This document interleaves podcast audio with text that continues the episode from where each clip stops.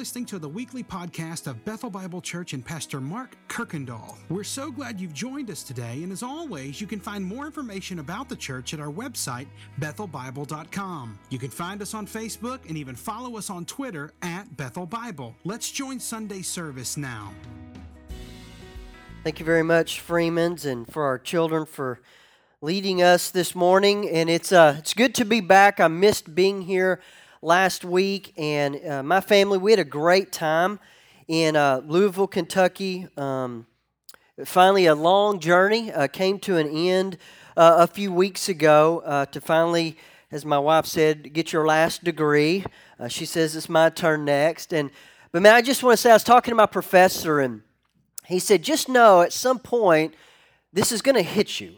And I know for me, uh, it was actually at the very end of our graduating uh, ceremony last week. I'm there at Southern Seminary with several hundred other graduates and room filled with family and friends. And for me, they had the graduates stand up. We didn't know they were going to do this. And the graduates took a, a pledge. Um, during this pledge, for me, that is when it sunk in. And I would just say, First of all, what it made me think of is there's so many people to thank. Uh, first of all, my wife and my kids. Uh, I loved that they presented the wives with a certificate for them because of all that they did to help the graduates, uh, whether they were a husband or a wife, to achieve that. Definitely the pastoral staff of, of Bethel that, that pushed me, that encouraged me, and challenged me uh, to, to do uh, this degree uh, to Bethel and large, we could not have done this on our own. Bethel was behind us uh, financially and just with the time needed. Um, to all those parents that over a year ago participated in what we called I Spy. And that was a lot of my project. And so I just say thank you to anyone that prayed for us, encouraged us along the way. But here's what it happened when it hit me. We're taking this pledge, and it dawns on me because we're reading these words that this education that I was privileged to be able to receive wasn't at all meant for me. And this certificate, the graduation, all the work, that it was meant for my family and my church, to those I would come into contact with, that the education that I was uh, able to receive is meant to be a gift to others. And there was one line in there that it just stuck out, and we read the line that said, Lord, help us to never do anything that would harm your church.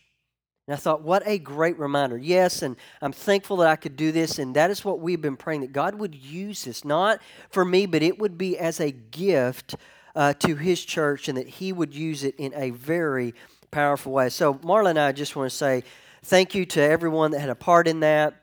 It was a great journey, and we pray it will be a very fruitful one. So, this morning, I want to invite you back to the Gospel of John.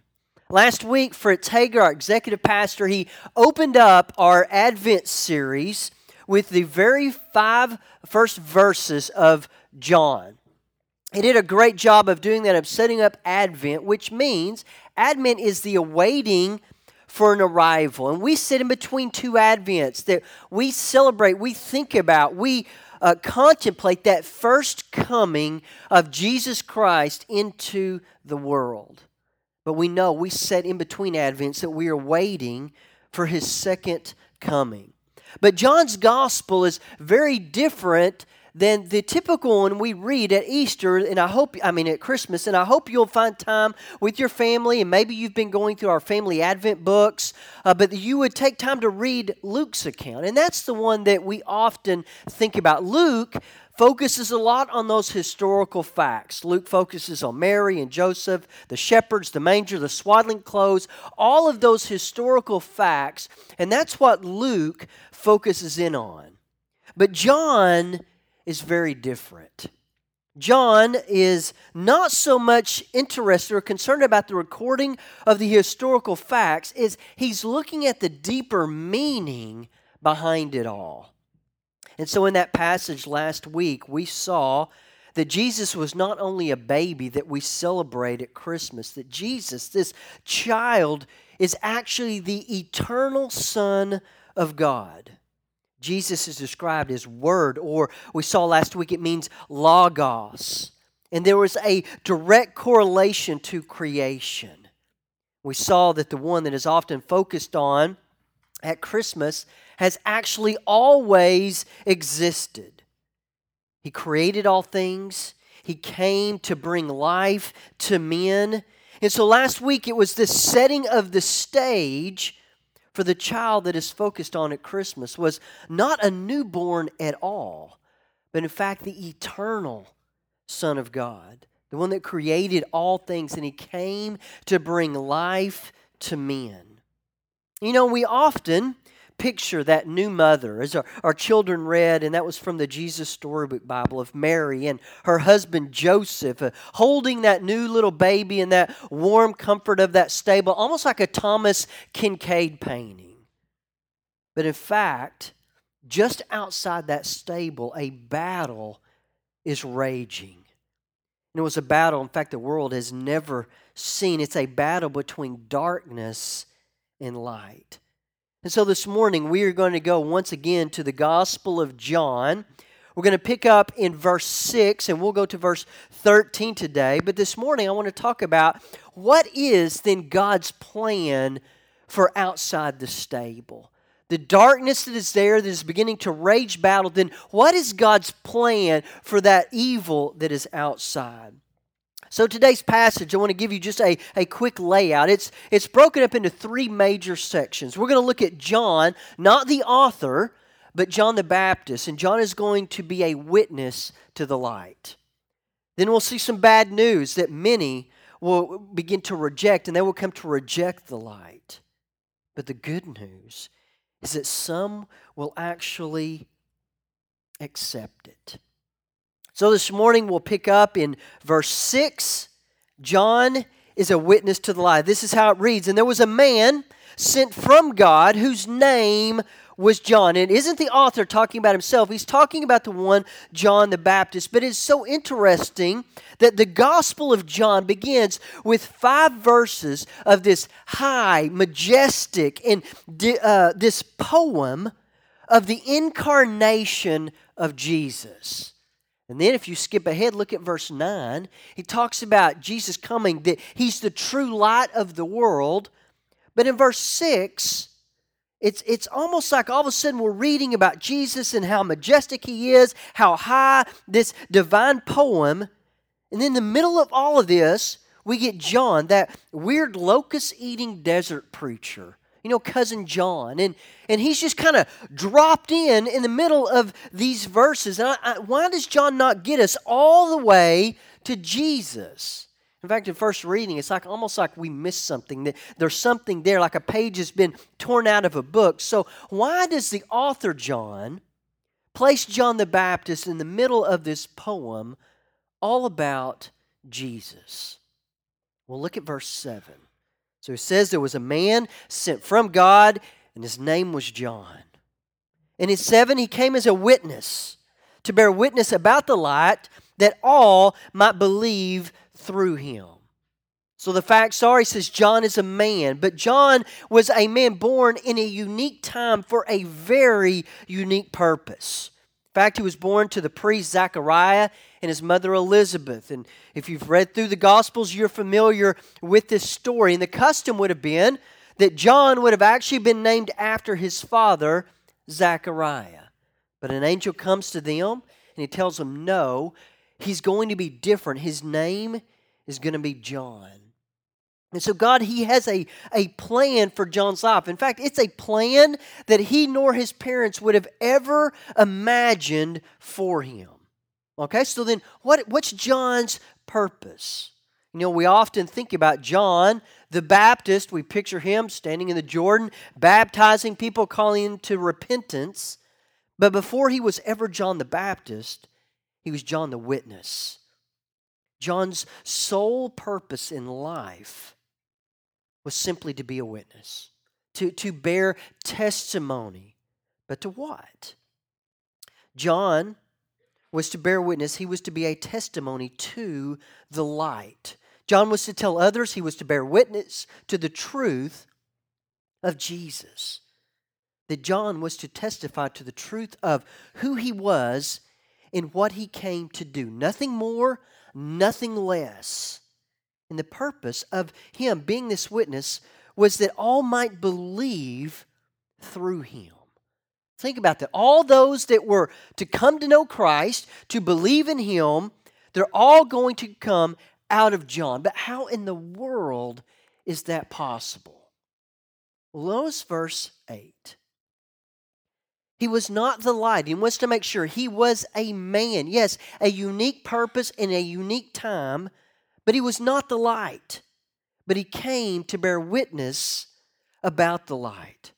He was only to bear witness to the truth of the light. And so here's a good, for me, here's a good word picture of this. John, John's the moon the moon. And this is John. Think of it this way Jesus is the sun, and John, he's this moon. In the light of the sun, it shines bright during the day. In the moon, it's that comforting glow in the sky at night. But the moon, the moon has no light of its own. In fact, those that have been there, they'll tell you, they'll describe it as this dark, this gray, and, and there's no light in it, but it simply reflects the light that is shown to it.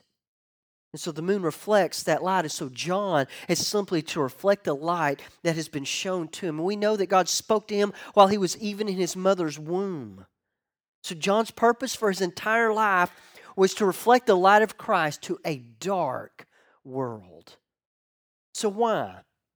So, why in the world does the author introduce John the Baptist here? He sets it up for five verses about Jesus and the Logos, and he is the light coming to man. And then we're going to get to it in verse 9. So, why does he just drop John, the weird locust eating preacher, right into our laps, beginning in verses 6, 7, and 8? I mean, it seems abrupt. We have him verses 1 through 5. We'll see Jesus in 9. But I want us to know that it seems like in this minute that he's coming, why does he not get us just all the way to Jesus? He introduces him and then he, he tells us about cousin John.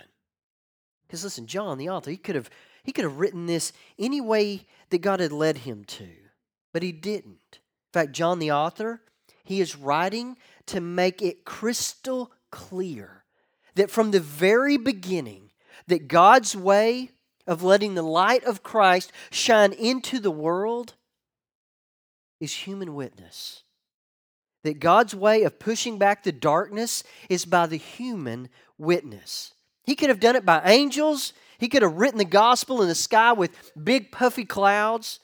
He could have used the wind to talk to everyone. But instead, God chose to call and to send human beings to bear witness to the light.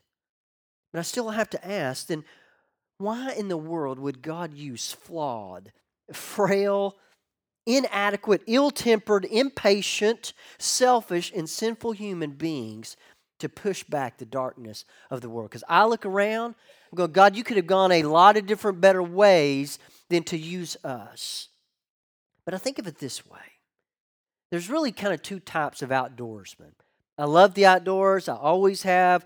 Growing up in Northwest Arkansas, it was just all around us, it was our playground. So there's like the modern day guy.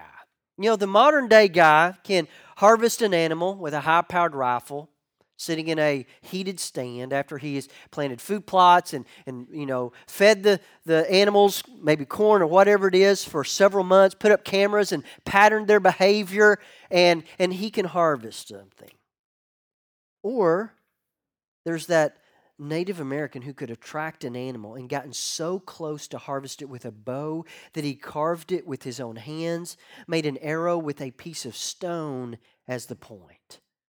Or what about the world class angler? Watching a show with Marcus the other day.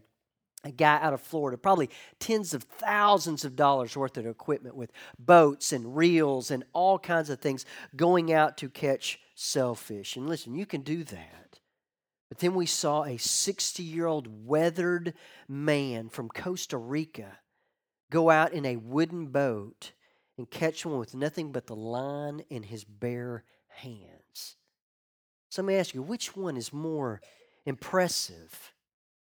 So I believe God uses flawed and inadequate humans like John to push back the darkness because it shows him to be more glorious than we could ever imagine. And John was to testify to the truth of Jesus so that others would believe, so that the darkness would be pushed back. But John, he's not around anymore. I've never met him. One day I, I hope that we can. So then, what's God's plan? Because it says through him that all would come to believe. So John was the witness then. But guess what now? Now it's the church. And the light is to shine in the darkness today is to be reflected by you and me, the church. And the church is the perfect mirror of reflecting the light into a world full of darkness. And are we flawed? Absolutely. Are we inadequate? At every turn. But that's what makes him more glorious is that he could use the imperfect to shine his light into a dark world. So then he kind of switches and he, he goes to kind of where he began. So the next thing we see is the bad news that many will reject the light and choose to stay in darkness. Look at verses 9 and 10. But the true light, which gives light to everyone, was coming into the world. He was in the world, and the world was made through him. Yet the world did not know him. And this is where we get another introduction into Jesus. And we see him in verses 1, he's talked about as the Word. In verse 3, the Creator. And now, the true light. But not everyone, not everyone welcomes this light into their life. But true, true means it means he's complete. He is authentic. He is dependable. And Jesus comes in this way as the complete, authentic, and dependable light. But notice the first rejection. The first rejection, it comes to or comes from the world. And notice the detail. Jesus, the creator of the world. And John wants to make sure we completely understand that. We see that in the first five verses, and it goes all the way back to Genesis 1. But when something is made, when, when something is created, I don't know if your kids, it's that time of year, they're making all kinds of ornaments or things for your house, but everything they make, everything that they create or paint, is actually an extension of them. Everything that's ever been created is an extension of the Creator. A painter, they're known by their work because in their work it reflects who they are. Something that's made or created, it's an extension of that artist. So notice verse 10 Jesus was in the world. He's the creator of it, but he is in it. So, what does that mean? That means everything that he created has his influence and his character in it. But Jesus' own creation did not even know him.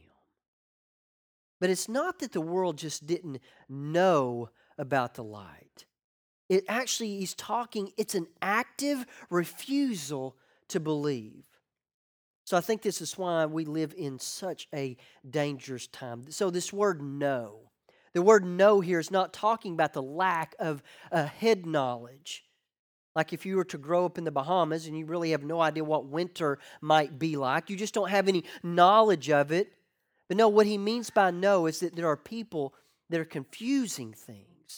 And we live in a day and time where people are confusing knowing a lot of facts about Jesus for what true belief and saving faith are. So when John says they did not know him, knowing in this sense, he's talking about a relational idea of not knowing a lot of facts about someone that's different than actually knowing that person. In fact, that word know, you could go to Genesis chapter 4, verse 1. It's the same premise where it says that now Adam knew his wife and she conceived and bore Cain. It's not that he knew a lot of facts about Eve, that's not going to help him. But he knew her, he was in relationship with her. So knowing is more than intellectual assent, it's relational. So it's not that the world did not have knowledge of the light, but that they willfully rejected the light that was actually shown before them. So his own creation, his own world chose to reject the light. But then notice verse 11, the second group that's going to reject him. He, Jesus, the light, the true light, he came to his own. And his own people did not receive him. And for me, I think that is one of the saddest verses in all of the scriptures that the light went to his own people, his own home, and they did not welcome it. It's referring to Israel's rejection of the Messiah that had been prophesied and promised for thousands of years. And they refused to accept him as a revelation sent by the Father, and they refused to obey his commands. They simply said, I, I don't know you. I was reading a story over this last week, I think paints such a great picture of this. It was a story about a poor family, uh, was from farming land during the Depression time. This family who had this one son in their family, the parents wanted the very best for this son. So they scrimped and they saved so that they could send this son to college. And they made sacrifice after sacrifice after sacrifice. So after he'd been gone for a year or so, his parents missed him desperately. And so they loved him and they wanted to go see him. So again, they saved, they sold things, finally had enough to make that journey to go see their son. They arrive on that campus and they see things they've never seen before. They begin looking, and finally, their eyes catch their son. They arrived on campus poorly dressed in their farm clothes. It was all they had. Seeing their son with some of the other boys, the father ran over to him. Son, son, it's your father, he said. And that son looked at his father without showing any sign of recognition. The father said again, Son, it's, it's your father and your mother. We've come to see you. The boy, I don't know, maybe perhaps embarrassed by his parents' poverty, turned to the other students and he said, I don't know who that is. Man, he must be crazy.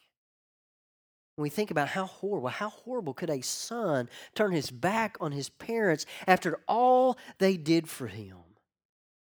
But how much more terrible is it in verse 11 that he came to his own and but his own did not receive him. He was rejected by those whom he spoke into existence by his word, by those that he for a thousand years had been preparing the way. His own people rejected him. But the horror continues that for 2,000 years, as the light has continued to be reflected into a dark world, people are still rejecting him today. But the good news is, John is not finished with us. The good news is this there is a way out of the darkness. Look at verse 12. But to all who did, but to all who did receive him, who believed in his name, he gave the right to become children of God. So, from the saddest of sentences to the glory of just one word, but. So, not everyone rejected light. Some allowed their eyes to adjust and they received it. And they did this by believing in his name.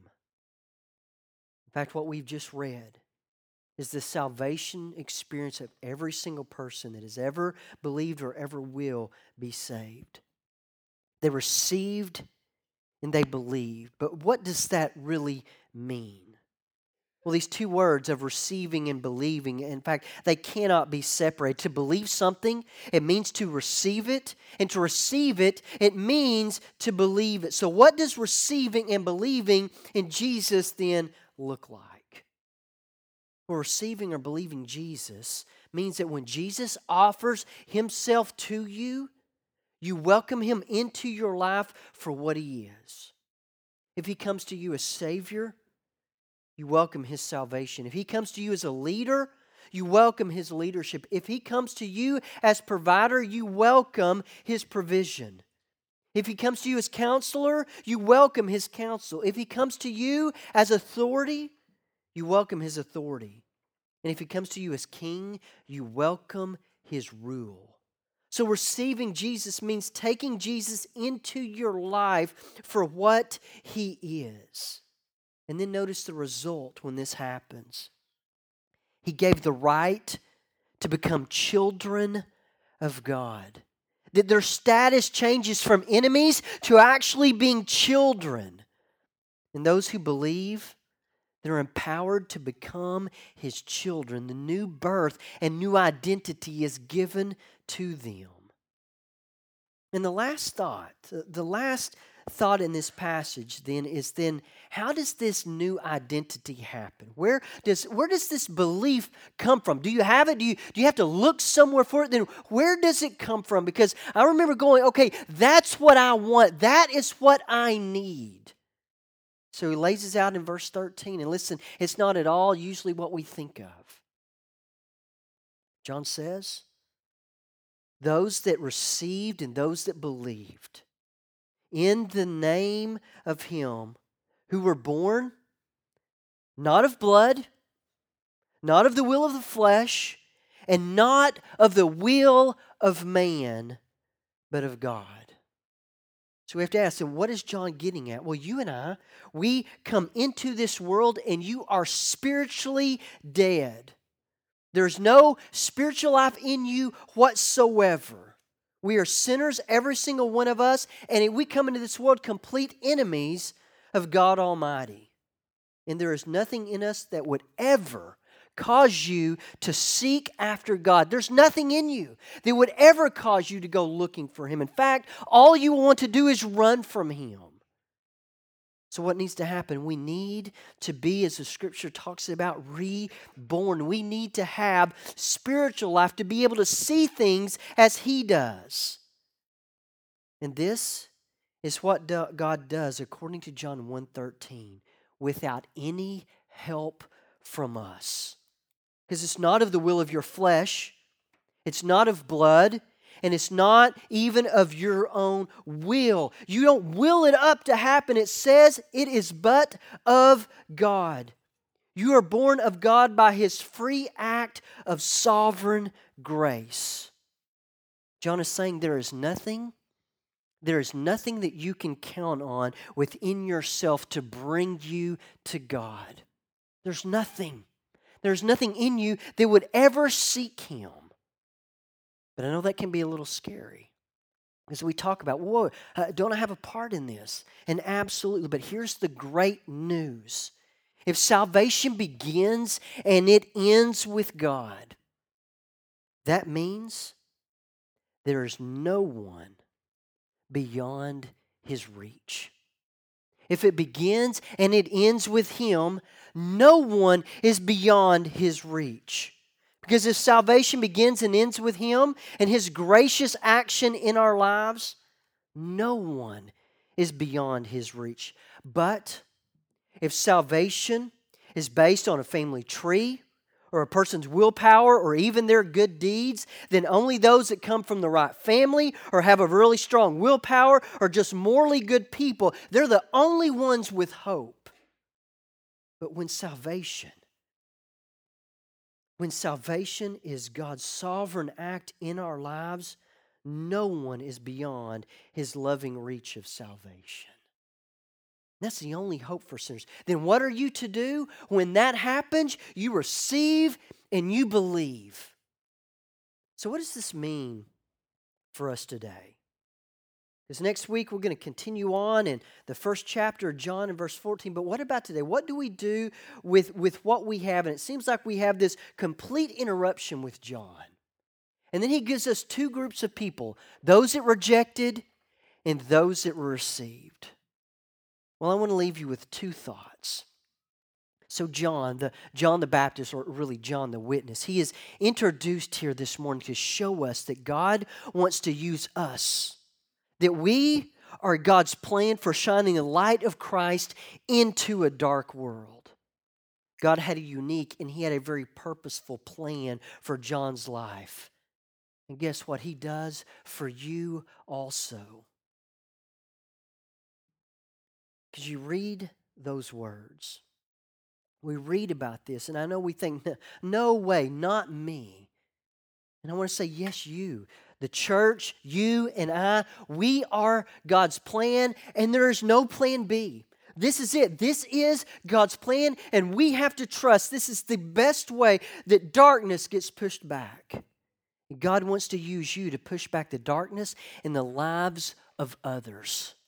So, meanings there are people that God has ordained before the foundations of the world for you to be the one to reflect the light of Christ to.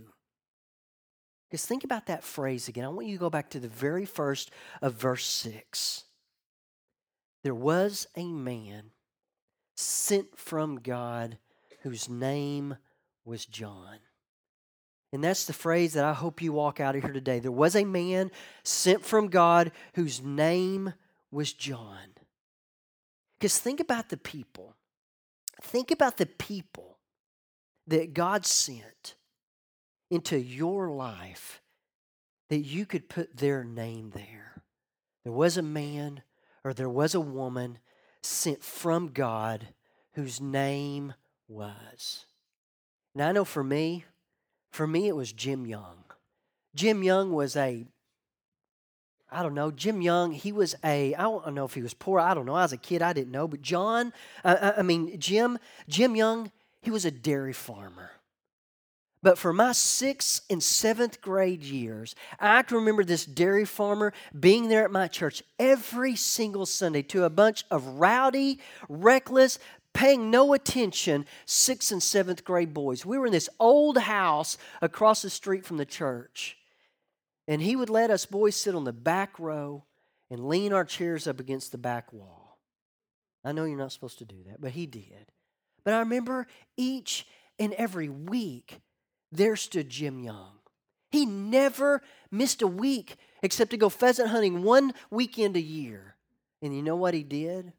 He brought those pheasants and those birds home and he cooked them and he invited every boy and their dad to his home. So I would say there was a man sent from God whose name was Jim Young. I was talking to a friend this week and he said, For me, I would say there was a woman, a 76 year old widow who went home every week and watched the Cowboys so she could come and talk to a bunch of boys on Sunday morning about the Cowboys. He said she had no, she, she couldn't care less about those Cowboys. But because those boys did, she did. Last night I was having supper with my parents and I, I drove, so I had my dad's keys and my dad, I pulled them out, and there was this small little screwdriver, and I can remember seeing this screwdriver on my dad's keys ever since I, I could remember. And I said, Dad, how old is that little screwdriver? And why in the world are you keeping it on your keychain? He said, I've had that thing for over 50 years. And he said it was given to me by Mr. Glaylock, who took a poor, dirty boy and invited him into his home. He allowed me to be friends with his son. And he says it's because of him I know Jesus. So he'd say there was a man sent from God whose name is Mr. Glaylock. So here's the hope. Hopefully, one day there will be people that you will be able to hear. To say, you know what, I was in complete darkness, but there was a man or a woman sent from God whose name was and your name is spoken. Because God was not just involved in sending Jesus, He is just as involved in sending witnesses about Him. And that's you. You are sent into this world.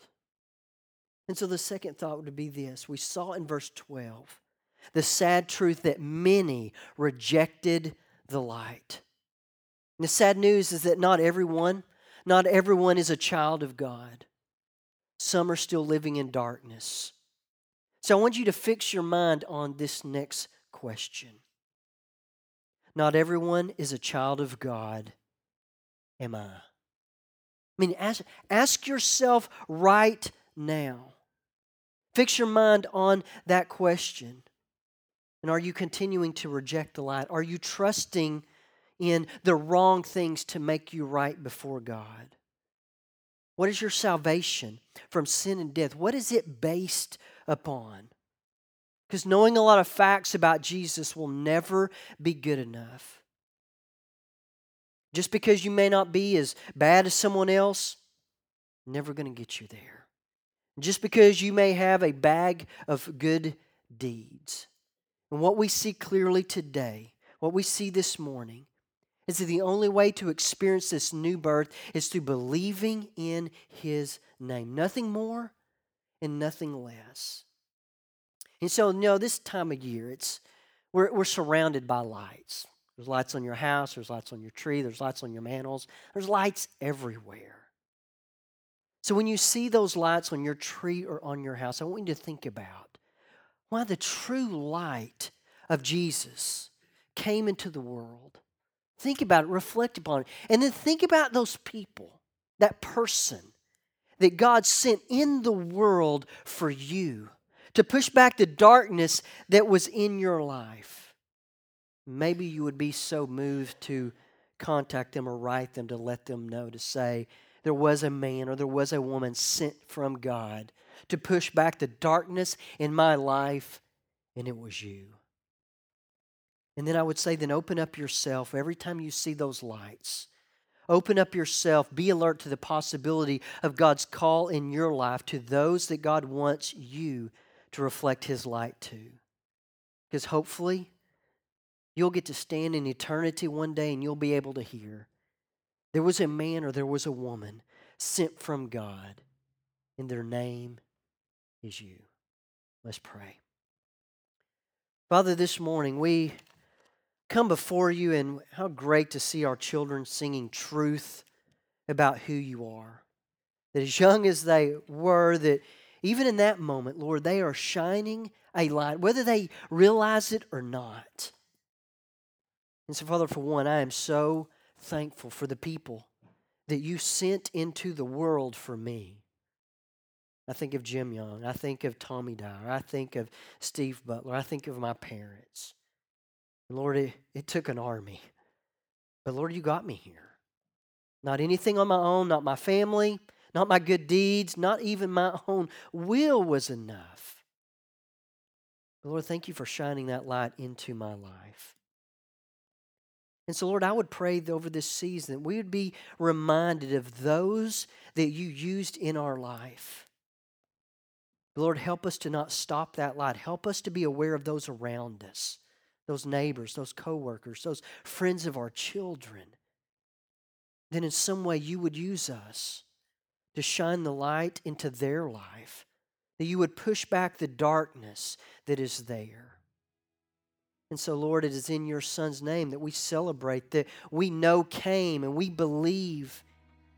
And Lord, we look forward to his return again. It is in his name and by the power of your Spirit we pray. Amen. Thanks again for listening to the podcast today. We hope that you were blessed and encouraged. And if you have any questions or comments, we want you to let us know. Simply send your thoughts to questions at bethelbible.com. Thanks for spending time with us, and be sure to join us next week on the Bethel Bible Podcast.